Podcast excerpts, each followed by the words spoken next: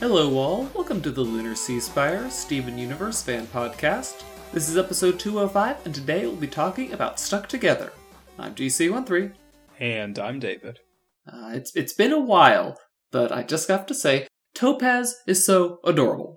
Topaz, this is her big reveal, and it was super surprising to see her sensitive side come out back when this aired. I mean, the fact that she has any personality at all is set up to be a huge reveal. Right. Like, of course, I- am assuming the episode doesn't think so low of the audience that we don't think she can even hear. I think that's more Lars's, you know, right, foolishness. So we're just wondering why, you know, she's just so stoic. And so it's surprising when she finally just kind of emotionally breaks. I think that scene between Steven and Lars definitely should make should make someone break like that. So it was a good opportunity. Watching it again too, I was reminded by how much I like seeing exasperated, angry Steven. That whether he's snapping at Pearl or snapping at Lars, it's good to see that side of Steven come out because it's more like, yes, Steven, deal with these things, actually address these problems. Yeah.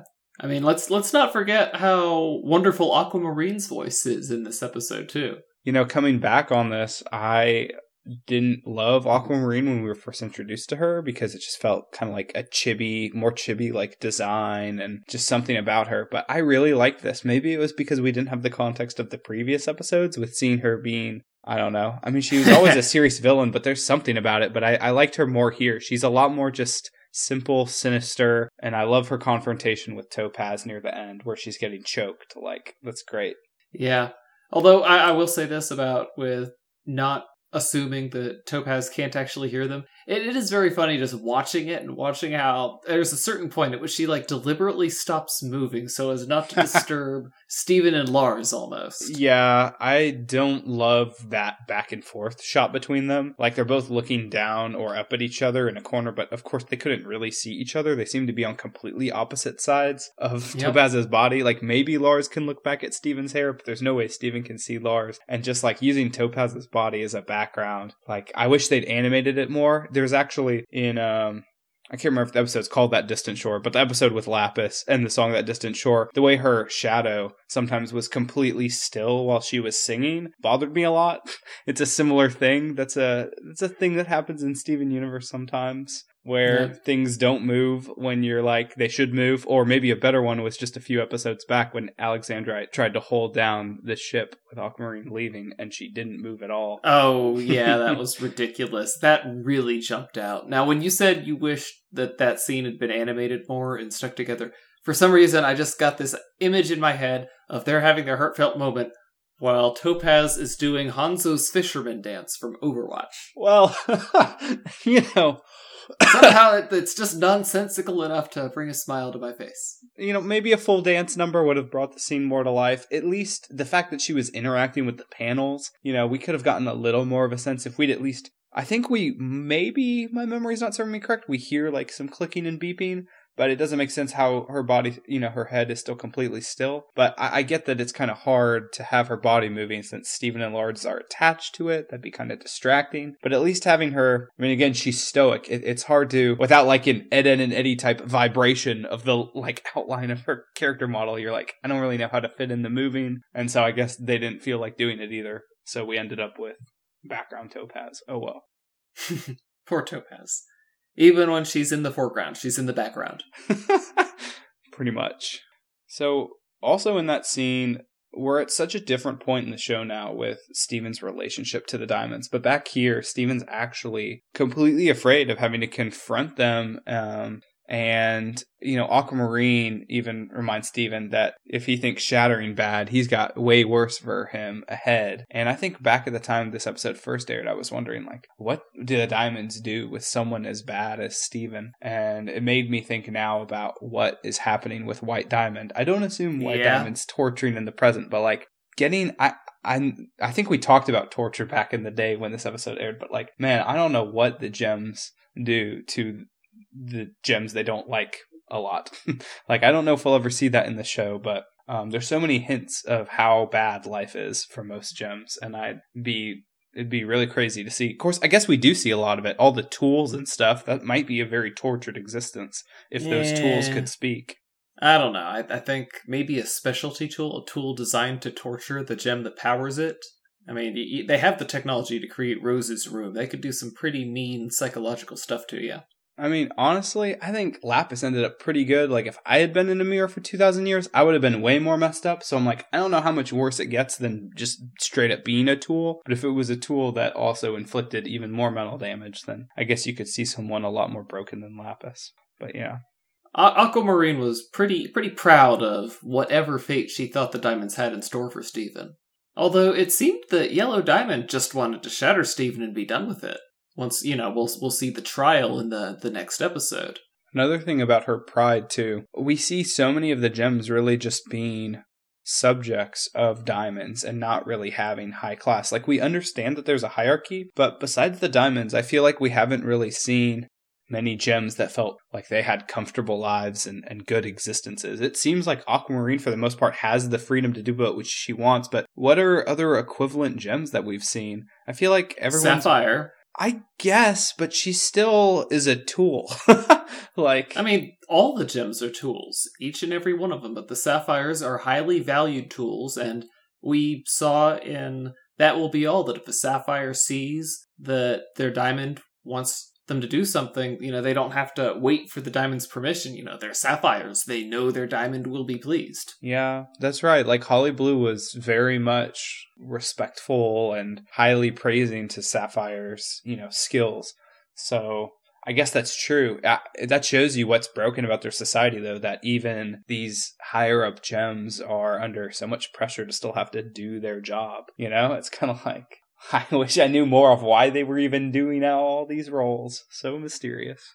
It also made me think too when Topaz mentioned that she's always on missions like this. I was like thinking about Well, probably not missions like this. well, do they deal with other sentient beings? Like, yeah, Steven and Connie got to experience other alien life forms besides the gems on a random moon. But like how much do the gems really deal with other living beings? Like otherwise Topaz just goes to like muddy, boring worlds with basic organic life and like who cares? How could that really be? I mean, I guess that could be a miserable existence. Maybe this is the spiciest mission she's been on in a while, but I don't know. I don't know what all these people are doing. I mean, I doubt that Topaz innovated the defuse, surround, target, and then refuse uh, just there on Earth. She's probably done that before. Right, but what does she need to do that on? Subjugating boring little animal life forms seems like it could be done something they do purely by technology. Although I guess you could say that about a lot of gems. There's a lot of things they could be doing purely through mean- tech. Like why do they really have rubies? It's a great way to collect intel if you can just capture an organic and bring it back for a little chat. Yeah, but they have like so many robonoids, right? Like and they don't care about chatting with the life forms that they destroy on planets. I mean, that makes me think again too, like with ruby soldiers, like what do rubies actually have to fight if they're non-intelligent life forms? Like they can just shoot a beam from a finger. Think of it this way like in realistic science fiction, all the fighting is done by robots, and the, the humans basically have nothing to do because, you know, building, fighting, anything, robots are going to be able to do it better by, by the time we're, you know, exploring other planets with actual humans. There's going to be no reason to involve humans in anything. So, you know, that's from a practical human standpoint. Whereas for the gems, it's like, why would we use technology? We can make gems. Like, completely different mindset. Yeah, I guess that is the nature of the gems, and that's sort of how we got introduced to them over time too. As we started leaving the magic world and we started seeing more of the technology they produce, the gems are weirdly their life, but they're also within their own culture technology and kind of robots and fulfill the functionality of robots. So weird. Yeah, but I, I think a lot of it does come down to mindset. Like, yeah, I, I could just deploy Robonoids, but then I would have no use for my rubies. Hmm. and rubies have to have a purpose. You know, they serve the Great Diamond Authority. Therefore, rubies will do this job. Yeah, stinks to be in the gem hierarchy. I don't know. I think rubies have it okay. I, I mean, we've never seen rubies in any serious combat, but just what we've seen of rubies doesn't seem that bad. I- they got brutally scattered in space. I don't know what you're talking Okay, about. well, that was totally Sardonyx's fault, and like there are dangers inherent to fighting against rebels. They're they're dangerous, dangerous beings. Dave. Yeah, like yeah. It's it's not all you know fun and games, but the rubies have a lot of fun and games along the way. Speaking of uh, other things that don't work out so well, this is my amazing transition to a very minor thing. Uh, apparently, okay, if they do it a third time, use an engine breakdown as an excuse in the show for something to happen, then I'm gonna start calling f- for for something to happen because, like, I mean, okay, you are know. talking about Alone at Sea. Um. Oh shoot! It has happened three times because Alone at Sea also had engine problems, but also Lars of the Stars, or the episode that followed Lars of the Stars, Letters to Lars had an engine problem that prevented their vehicle from going anywhere. Like engine problems being the plot driver of the middle of the episode. is Welcome now- to the next generation. Oh my goodness. Yeah, no, I was thinking Star Trek or just uh well, not Star Trek's not generic sci-fi, but you know, it kind of sets standards for sci-fi. So generic sci-fi looks like Star Trek. So, yes, engine breakdowns like lord. like I guess that's an excuse for them to go down there, but you know, and they set it up. They set it up all three times. Alone at Sea has a reason because of Jasper. And Yep. Lars of the Stars has a reason, or Letters to Lars has a reason because they just fought. But like, ugh, such a normie excuse.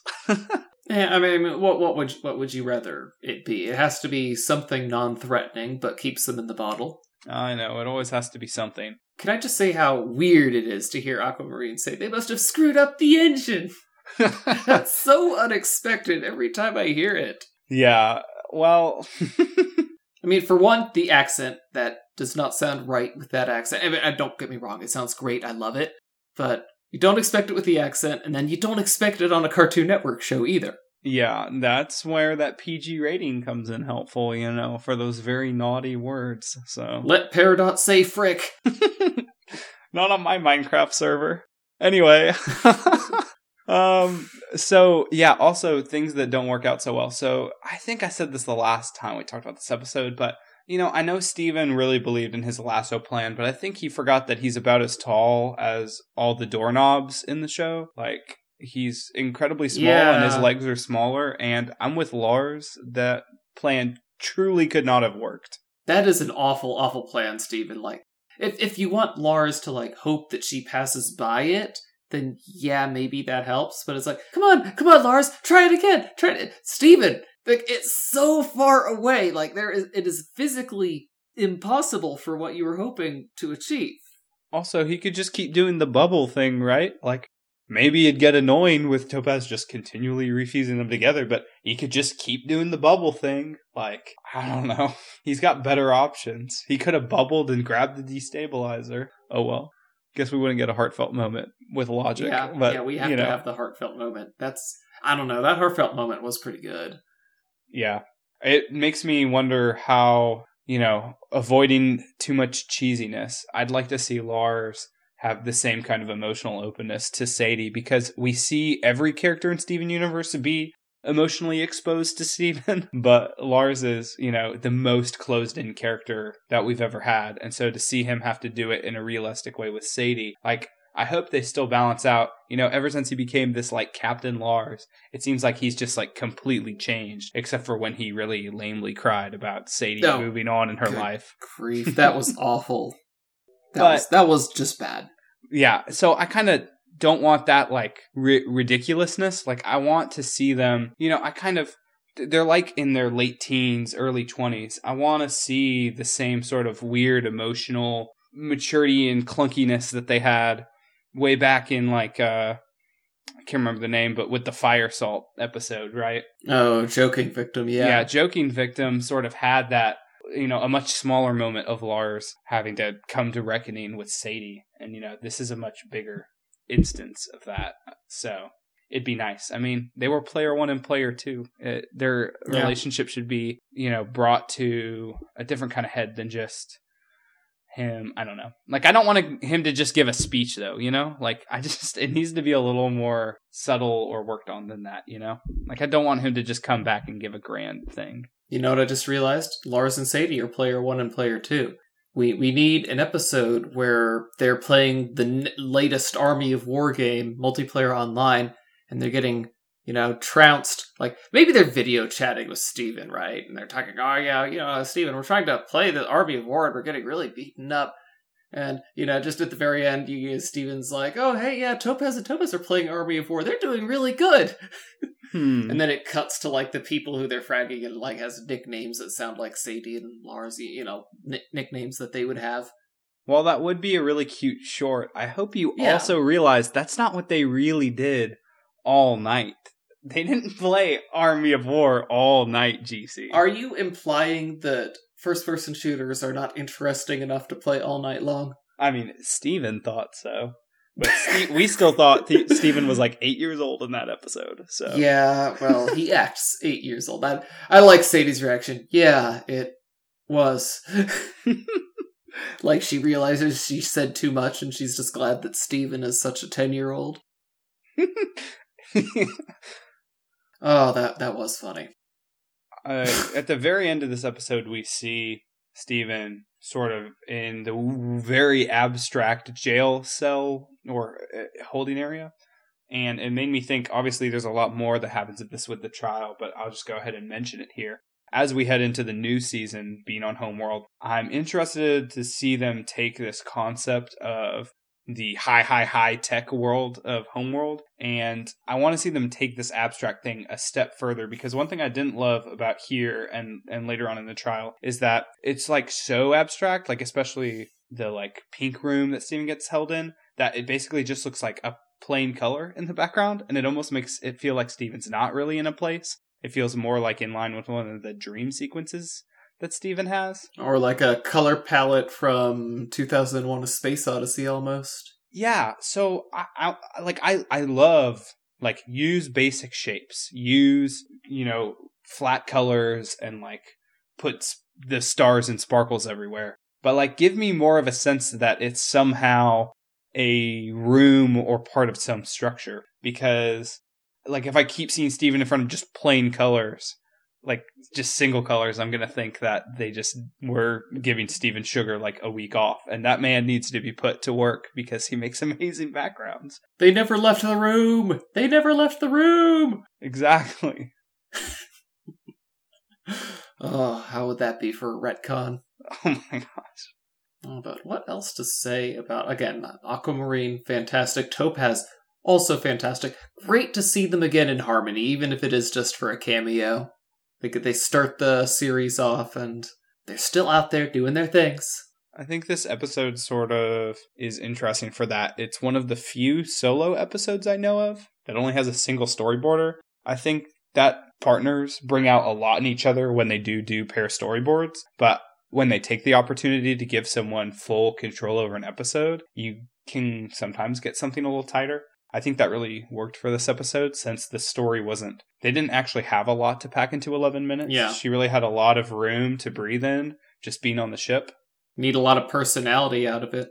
Yeah, so I think seeing that more, um, if they have more chances like that where they don't have to cram in, you know, talking to the diamonds and healing some gems and flying off to see White Diamond all in 11 minutes, you know, when you have more time, uh, letting some of the storyboarders shine through a solo episode, it's pretty cool. Yeah, I mean, I don't know. This episode is always complicated for me because I like it, I just don't like to watch it. I, I guess it's the emotional aspect of it. I think that's it. Yeah, it's really a arc you see once. I mean, that happens in in, in plot driven shows where you know maybe your favorite cartoon as a kid. I could watch those SpongeBob episodes over and over again because it's about the jokes. But here, when when you've already had a revelation once or an emotional journey once, you don't really need to see it again. You know, it reminds me of like like I love Avatar: The Last Airbender, but I don't like watching the first two episodes of that show because I Oh, don't yeah. need the intro to the little boy and the iceberg anymore all the exposition. Yeah, and like I, am already past like yeah I Lar, I already know about Lars. The surprise of Topaz is nothing new, and so this is very much functions as carrying us somewhere in the show, and so it's important to watch in the sequence, but it's not like a it doesn't have enough of its own story to really be its own thing. It's definitely connective tissue between two episodes. Um, but that's why there's the bomb format, you know? It kind of fits within a storyline than just, oh, I'm going to sit down and watch Stuck Together. I don't know. It feels good to watch it, but it's it's just not the kind of story where I'd be like, hey, you know what? I'm going to sit down and watch I'm going to watch Stuck Together. I mean, the trial, again, once you know how the trial ends, I mean, why bother watching it? I don't know. It's just the kind of episode I love to watch. Yeah, I, it does feel like you bring up a point where, like, some of these bombs, I think I would watch them as a bomb. I mean, that's not true of all of them because, like, I think about, like, the Sardonyx arc, even. Some of those I Yeah. could watch on their own, like, uh, the Onion one. I'm so bad with episode titles. All those people out there can hate me for it, but I'm so the you know where Steven finally sees the birth of Onion and Amethyst talks with Vidalia. Onion friend, yes. yeah, that is Onion friend. I was thinking that might have been it's Onion Onion gang. Onion trade, Onion friend, Onion gang is what I was thinking of because his friends are also in that. But yeah, Onion friend is kind of something I can watch standalone. Whereas things like this, especially like the zoo arc, although you could kind of split the zoo arc up into like the first three episodes, and then I, the actual The zoo arc is just magnificent. yeah, it, that really kind of all fits to, as one to me though. Like I wouldn't really watch those alone. Yeah, I mean that is that is a super tight story, especially the last three. Yeah, Well, last two, last three depends on how you break it apart. Right, that's what I was thinking. Him actually going into the human zoo, interacting with the humans, is a little more separate. You like you could watch that, but anyway, So, last thoughts about Stuck Together? it feels like this was so long ago compared to where we are now. Like, Oh, it's yeah. weird how much we've seen. Like this this season had so much more in it than any other thing. So fast paced. It's weird. Yellow really needs to transfer Topaz and Topaz into Steven's court. Like, they deserve it. that's a thing too in the show. We've seen so many gems now that not every gem is a new main cast member, right? Like there was Which a point a where like you know we see Lapis and we see Bismuth and we're like, bring them on, let's go, Peridot.